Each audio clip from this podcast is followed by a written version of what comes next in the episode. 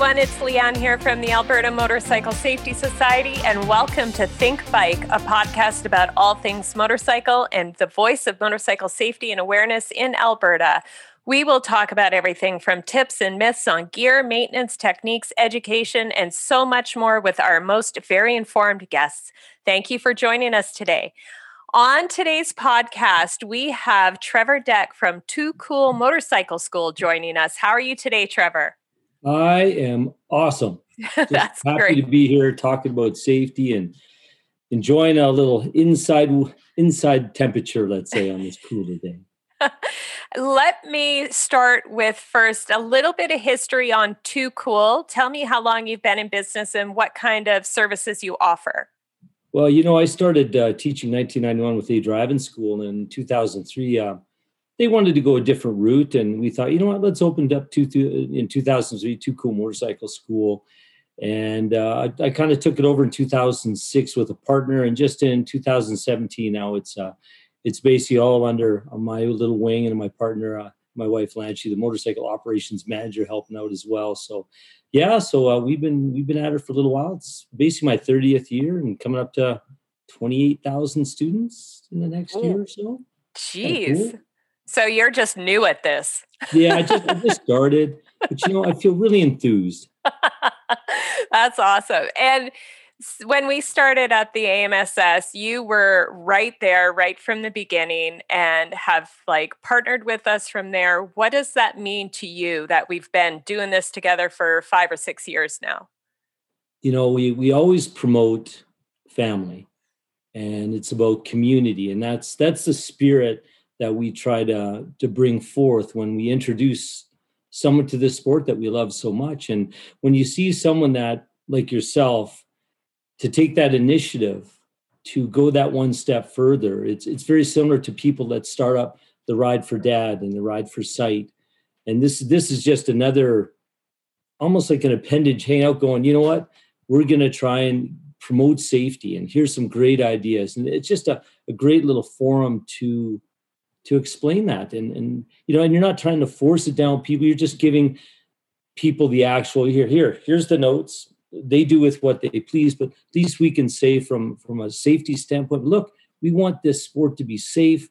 We don't want it to cost billions of dollars in healthcare.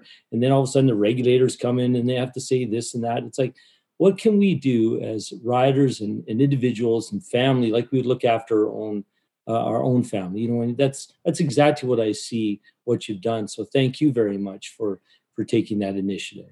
That's such a great way to explain it. And I appreciate all those words. And like you said, we don't force things down people's throat, which brings me to our topic for today, which is helmets. And as we're all adults and we can choose whatever type of helmet that we want to wear, as A M S S, we'll give you compelling reasons why you might want to choose a specific type of helmet, like a full face versus a half face. And I know this is this may sound weird that we're talking to a uh, an instructor about this, but Trevor has in-depth knowledge about everything motorcycles and has done some research on helmets.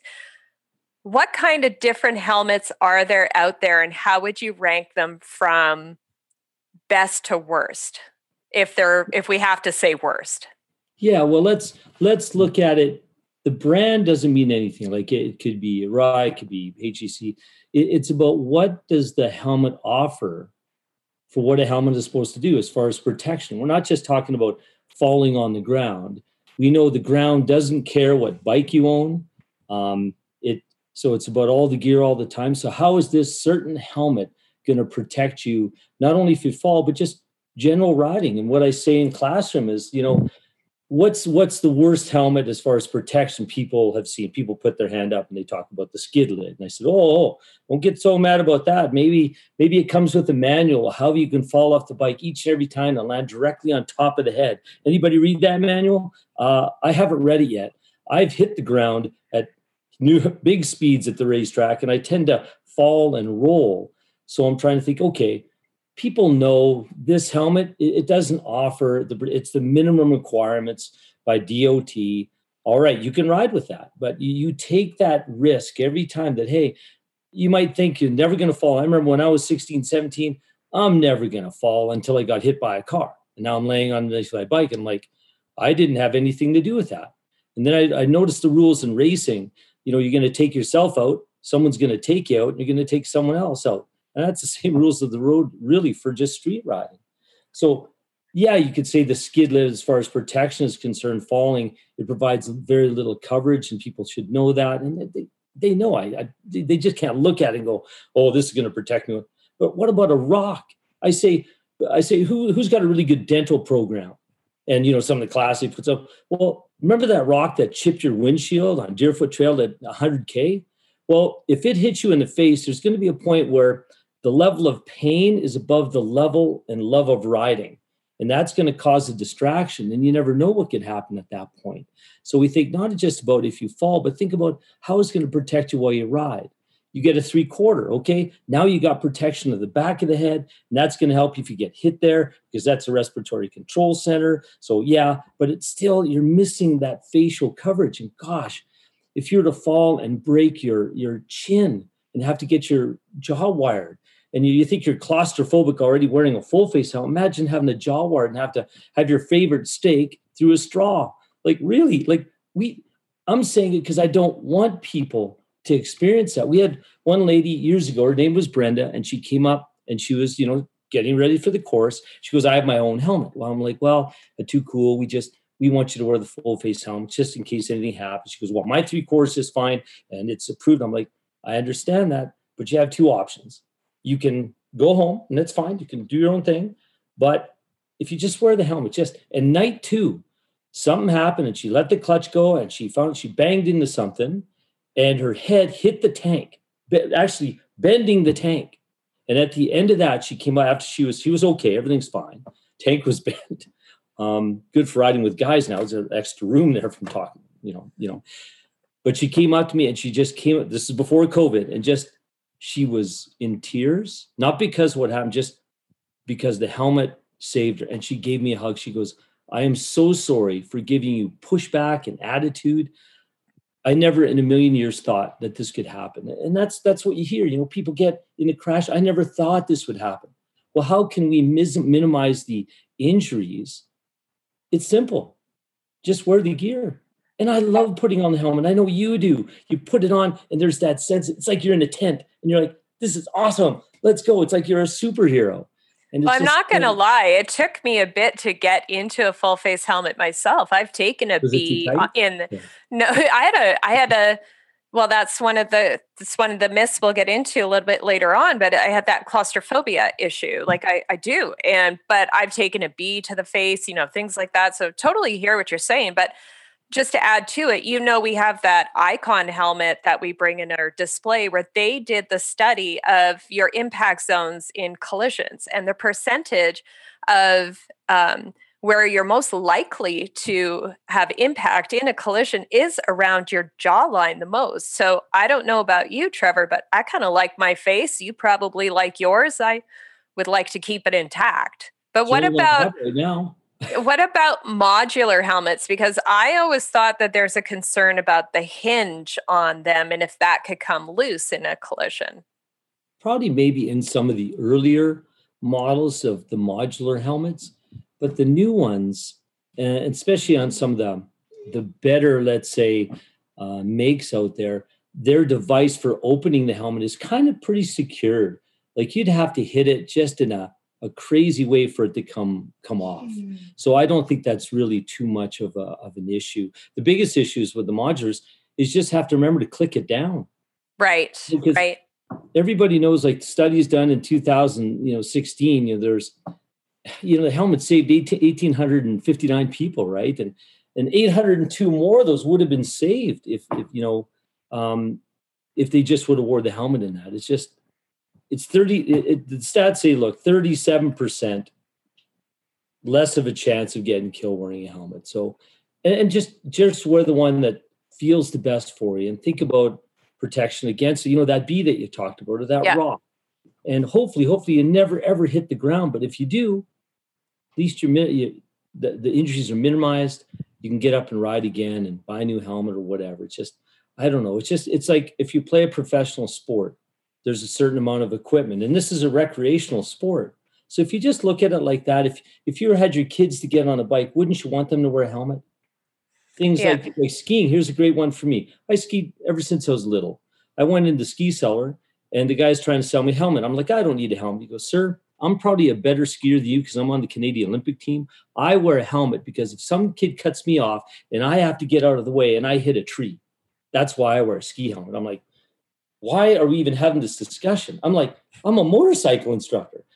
I sit and right away. And I found it so much more comfortable to, to wear, keep my head warmer. So there's so many advantages as far as the environment. So if people just look, okay, we know that helmet protection for fall, but how can it help me enjoy riding even more? Because it's the biggest screen you'll ever have in your life. And it's just amazing to be around to enjoy it. And that's a good thing to come in on is the myths that you hear. And let's talk really quickly about some of these because people think it reduces vision or, you know, the you can't, your peripheral vision is hindered. And you had an interesting um, take on that with eye training exercises to kind of clarify how this actually works. Yeah, most helmets like full faces are ten to twenty degrees more than what a human can see with their far peripheral anyhow. So what can we do? And we say this at the in our school, we, we show you two things, how important your eyes are to your safety and what you need to practice correctly the rest of your career. So eye training exercises are something that was shared with me when I took a course down the state from Rich Oliver, which was given to him from King Kenny Roberts and blah, blah, blah before that. And it's it's a simple little eye exercise. Like you could put one thumb in front, like, at, like at close to you, so it's in focus, another one at arm's length, and you just focus on both. Put a thumb out and focus far at the far object, come back and focus. You're playing with your focus. It's like circuit training. When you go into the gym, you work out a muscle, but not too many people go out to work their muscles that control their eyes' ability to focus. I remember Michel Mercier um, saw me one time, and he was really worried about my riding way back then. And he gave me a little eye exercise. He says, you know, you can sit in a room and move your eyes to each corner and each all the details, maybe the receptacle, move your eyes, but then do another one. Don't move your eyes and move your attention to those areas. So you're not scanning with your eyes, you're moving your attention. And that's what we, as part of our school, as part of the homework of the curriculum, is here. Here's a whole bunch of gifts about eye exercises. And what I found when I've gone in for my eye training exercise, uh, or sorry, my eye, my eye uh, exams, my eyes are equal or getting a little bit better because I, I, I do this ten times a week. And I show this with the students, and it's it's helped me. And, you know, I'm not getting any younger, and I want to make sure that I can ride and, and and love this for a long time. And I don't want to miss out. I don't want to not. And, you know, we see, oh, you got to use the vision to to be aware of all the bad dangers out there, which, you know, and I know less than two percent. But the other ninety-eight percent is some amazing things you're going to see. Oh, my gosh, from down in Baja to Mojave Desert to the mountains, which is just stunning. And that's why we want to protect our eyes. You know, goggles, yeah, that's the best because it surrounds the eyes. But man, this eye protection and on the full face helmets, modular helmets, it's it's the best you can get. If you ever take a rock in there, you can keep on riding. Don't have to spend any money on Band-Aids. You know, Trevor, I love talking to you. You're one of my favorite people because we can talk all day long. Uh, I look forward to having you on shows in the future uh, to talk about more kind of tips and myths and stuff. I want to thank you so much for joining us today and all the great information that you provided us regarding helmets. To make sure that you don't miss out on any of our upcoming co- podcasts, or to listen to previous ones, please make sure you follow us wherever you get your podcasts from. If there's a topic that you would like us to cover or a guest that you think would be great on the show, let us know. How? Well, you can follow us on Facebook, Twitter, Instagram, and YouTube, where you'll also get more information on motorcycle safety and awareness, or reach out to us through our website at a b dash a m s s dot org. Always remember to ride smart, ride safe, and think bike. See you on the road.